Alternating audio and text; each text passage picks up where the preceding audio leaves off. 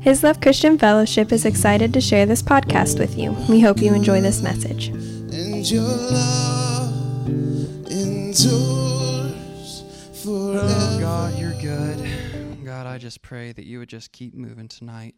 Let me say the right stuff. You're good. Amen and amen. So, I made sure to pee during worship, so we're good to go. It's not going to be an issue. Um, so, it's the whole issue of identity has kind of been heavy on my heart lately.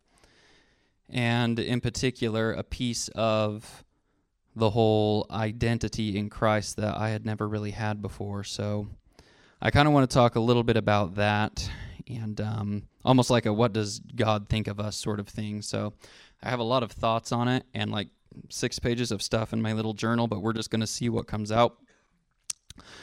Um, I really like what Ethan shared last week on Wednesday. You know, he had a great little message, and uh, he. One of the things that he shared was that sometimes when we get a promise from the Lord, we don't share it with other people. And if we do share it, we don't always share everything the Lord told us. And the reason that we don't do that is because if things don't go the way that God said, or if we heard God wrong, we don't want to end up looking like idiots. And so I felt like that was really powerful. And, you know, Ethan was saying, you know, be brave, believe in God, and share what the Lord has told you. That really struck a chord with me. I think that's really awesome. So good job, Ethan. And with that in mind, and since I want to talk about identity and its importance, I'm actually going to start out by saying a few things about me, about my identity in the Lord. And it's kind of embarrassing because it almost feels like bragging, but I think it's that same thing of I know that these are things that the Lord has put in me and I feel like I need to declare them. So, a little bit of backstory.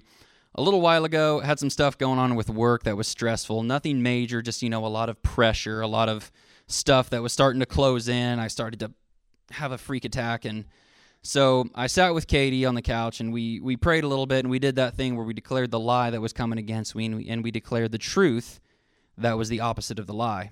And part of that truth, I realized as I was saying it, was I'm speaking my identity. And there were three uh, key things about it. One is that I believe I have a gift of wisdom. And when I say that, what I mean is I believe I have an ability to see the heart of a matter in certain situations where it might be convoluted. Uh, the other thing is, I think I have a gift of speaking, public speaking. Just because I know that a lot of people really have a hard time with that. It's never really been hard for me. I enjoy doing it. And then the third thing is, I believe I have a gift of teaching. Again, that's just something that I love to do. I love being up here and sharing. I love giving what the Lord's given me. So, those are three things that I believe the Lord has given me. And I realize I've always thought, oh, yeah, maybe I'm, I'm good at this or that. But when I spoke that truth and when I, I declared, no, this isn't just something that the Lord, I, you know, let me back up. When I spoke it as a truth, I wasn't just saying, well, I think this might be something that I'm kind of good at. I spoke it as, no, this is what the Lord has given me. This is an area in which I thrive because the Lord created me this way. When I finally owned it and accepted it, it felt like something broke in the spirit. And then those three areas of my life, from that point on, started to manifest more fully. It was almost like those. I guess again, I, am really trying not to brag, but it's like I had to speak at work a couple of times, and then it's like all of a sudden my boss was telling me, he's like, "Oh, everyone said you did such a good job, said you're a natural, you're skilled in this and that," and it's like, you know, I really do think that's a gift. You know, I think that's cool. And the reason I'm saying that is because I think it's important that we own our identities in God, that we understand who we are, and that we're not just like, oh, I don't want to brag, but it's like, no, we we recognize who and what we are, and we start owning it, declaring it, and walking in it. So that's one aspect of it. And then another part, it's just a little bit more embarrassing, a little bit more vulnerable, goes with a, uh, yeah, it's going to be a little bit of real talk. Um, goes with a quote that Lou Engle has, that something Lou Engle has said. Uh, Lou Engle has said, pay close attention to your tears because they will lead you to your destiny. And of course, it doesn't have to be tears. What he's saying is that anything that moves you to tears or anything that stirs you up strongly, you really need to mark because that is a signpost to who God made you to be. So pay attention to those things that continually stir you up and move you deeply. So I was thinking about that the other day, and I was like, well, what are the things that, you know, where are my tears? And uh, it kind of falls into three broad categories. One thing that tends to usually move me to tears is when I see a movie or read a book about something that's like a noble self sacrifice, someone who, you know, gives their life for someone else, who lays their lives down. And ha ha ha, there's a particular scene. I don't know, it's really embarrassing, so you guys are just going to have to bear with me. But there's a particular scene in that first Lord of the Rings movie, and it's like it's not even a fighting scene or anything. It's just one friend who loves his other friend and lays himself down, and it's just like a little two minute deal. But every time it's just like, oh my gosh, he got in the boat. but so that one always gets me.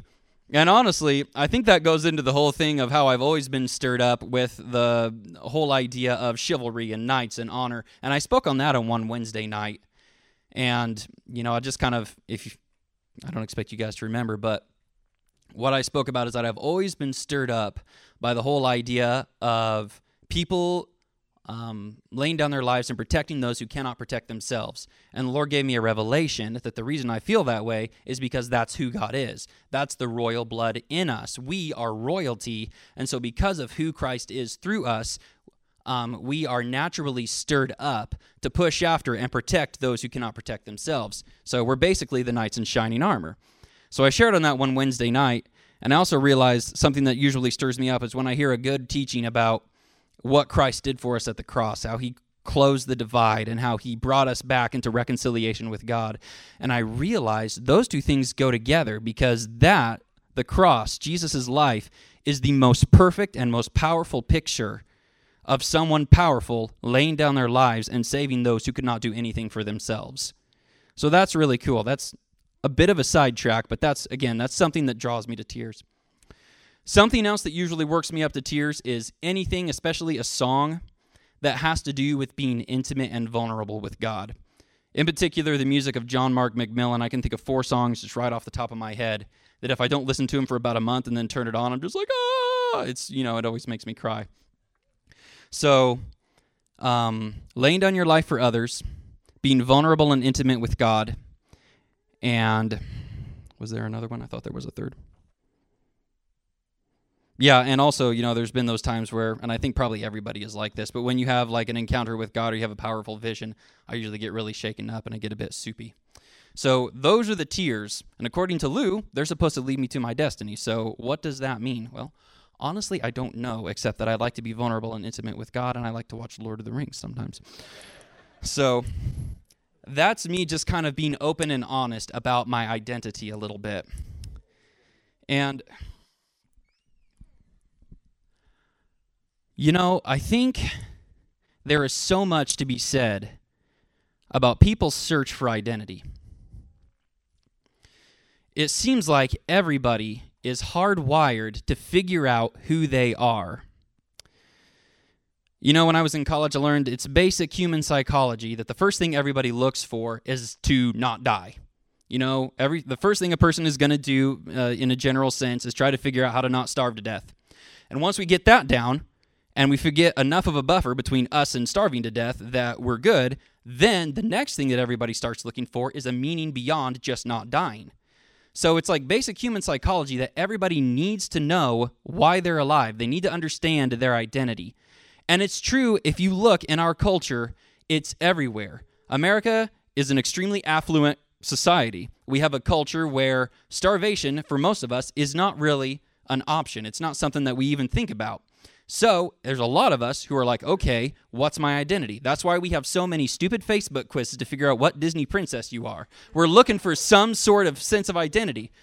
I mean, honestly, who here has not taken a personality test at least once in their lifetime? Why do we do that? It's because we want to see, okay, and we, we enjoy it, right? I mean, I think most of us enjoy taking those personality tests, at least the first time, because it's like, oh, neat, yeah, I'm this, I'm this. And, you know, oh, yeah, I'm weak here, but I'm strong here. We love that because it gives us a sense of identity, it tells us who we are. And you know, it's the same thing. There are a lot of us who really want to understand what's the meaning of my name? What does that say about me? There are some of us who go back and try to understand our genealogies. What's in my bloodline? What is my heritage? We do that because it gives us a sense of identity. We have to know who we are. There is something in us that is dying to understand who am I? What makes me special? What do I bring to the table that nobody else does? I mean, I defy you to find one person who does not have that. How often do we hear about someone going through an identity crisis, which is basically, I don't know who I am? And you know, it's easy to look at that. Um, like, say, if you have a non believer who's going through an identity crisis, just saying, Who am I? What's my meaning? It's easy to blow that off and say, Okay, well, they don't have a God. They're just looking for God. They, they need a greater purpose in life beyond themselves. Well, that's true. But how many people in the church also go through identity crises at some point or another? I've gone through one, you know, it's like, it's just kind of a, everyone goes through a who am I moment. It's not just because we need a God to worship, even though that is a major part of it. We need to know not only who our God is, but who our God made us to be. So if everyone is hardwired to understand that, then I propose that it's because we're designed that way if everyone has that in common, it's an intentional design feature, which means that if it's important to us, it's important to God. So as I was pondering this and I was seeking the Lord, I said, okay, God, if this is in everybody and it's important to us because it's important to you, why is it important to you? Why do we need to know? Why is it so important to you that we understand who we are? And I know identity and understanding your identity has been preached before and what I always took away from it is that, yes, we need to understand who God made us to be so that we know what we're supposed to do on earth. So we get our marching orders in essence. Okay, I'm called to be a missionary. That's my identity. So I need to go missionarize somewhere. I'm a I'm a prophet. God called me to be a prophet, so I need to go prophesize. And and let me just clarify real quick, that is 100% true. We need to understand who we are in Christ because God has a special destiny for our lives. And if we don't understand who we are in Jesus, then it becomes very difficult to fulfill the purpose that He put us on earth for. So that is true. But I guess it's funny how you can labor under a false assumption for so long and not even realize it until someone says, hey, look. And it's like, okay, that's obvious. Why didn't I see that before? But I guess what I saw with that is okay, the only reason we need to know our identity is so that we can get our marching orders and we can go do, which again is 100% true. And I'd also heard it that, you know, when you get your identity in Christ, you're going to have freedom and fulfillment and um, happiness. You know, it's like it's going to give you greater freedom in your life when you understand your identity. And so uh, there was kind of a misfire in the uh, synapses in my brain, I guess, because what I took from that is okay, we need our identity to get our marching orders so we know what we do. Then if we get our identity, we'll be happy. So it was almost like, and again, this was subconsciously, I felt like uh, the whole idea behind the identity message was get your marching orders and learn to be happy with them. So you will find your happiness in work, but it's God's work, so it's holy. Go do it and be happy. But I realized as I felt like I had that breakthrough and I was speaking my identity against the lie, something changed in me. It was almost like a missing piece was put in. And I I guess what I'm saying is our identity is not merely meant to further the kingdom of God. It is to bring abundant life in our lives and the lives of the people around us. We are hardwired to understand who we are in Christ because we have something that the world needs. We're made in the image of God, but no person is the same. Everybody is made in the image of God, but no one is the same. So the only thing I can take from that is that everybody has a unique set of personalities, traits, and skills. And that combination of unique personality traits and skills allows every person to project a unique look at God that no one else has. So, who I am in Jesus, if I understand my identity and I embrace that identity, I declare it, I thrive in it, I learn to live in it, then I am showing a picture of Jesus that nobody else can show. And the world needs that picture of Jesus because no one else can give the world what I'm giving. And it's the same for everyone else. And I don't know. I mean, even saying that, it feels like I'm just going back to the whole thing of you needed to give out to other people, but that's not what I'm trying to say. Yes, we need to understand our identity so that we can go out and do, but I don't know. Do you guys am I are you, are you with me? Am I crazy? All right. I don't know. I just I just love the fact that Jesus wants us to understand who we are because it will make us happy. We're hardwired to understand who we are because it's a fulfillment of who Jesus is in us. We're able to get closer to Jesus if we understand who Jesus is in us. It's all about that intimacy, it's all about drawing closer to God. And you know, I kind of had a, a little breakthrough there last night when I was thinking about this. Romans 8:19 Creation eagerly awaits the revelation of the children of God. So, like I said, we there's something in us that has to know who we are. And I think what that is is because we are part of creation and creation is eagerly awaiting the revelation of God. So when we understand who we are, we display a little bit more of who God is to the world. And so I think that's why Jesus wants us to understand who we are. As we embrace who we are, and we project that into the world, then we are fulfilling the scriptures of creation, eagerly awaiting the revelation of God's children. And it says that creation wants God's children to be revealed, that creation itself would be set free from its bondage to decay and brought into the glorious freedom of the children of God. It's really awesome. We live in a fallen world because of the sin of Adam and Eve and the stuff that happened with the garden. And yet, the Bible says that Jesus dying on the cross broke that curse so that we're now above the fall. And yet, I'm not standing in the Garden of Eden right now. The natural world is not a paradise that I understand. So, what's the deal? Well, I think it's really funny. I think it's actually really cool that when God created Adam and Eve, he told them to subdue the earth and make it like Eden. So we have been put above the fall. We're in a better condition now than what Adam was at creation because now we have the Spirit indwelling us. But that mandate still remains to subdue the earth and make it like heaven. So I believe that creation constantly groans to see the children of God manifest who God is in them so that the earth can be subdued and set free from its set of decay and so that we can bring heaven to earth. Let's see. Yep. So that's what I had. And I really feel like I was all over the map tonight, but what I really want to get across is just that I really feel like it's important that you understand who you are in Jesus. And the reason that it's important for you to understand who you are in Jesus is so that simply because it's fun. It, there is life in it, there is fulfillment in it because it draws you closer to Jesus because you understand who Jesus is in you. It's just the fulfillment of an awesome plan.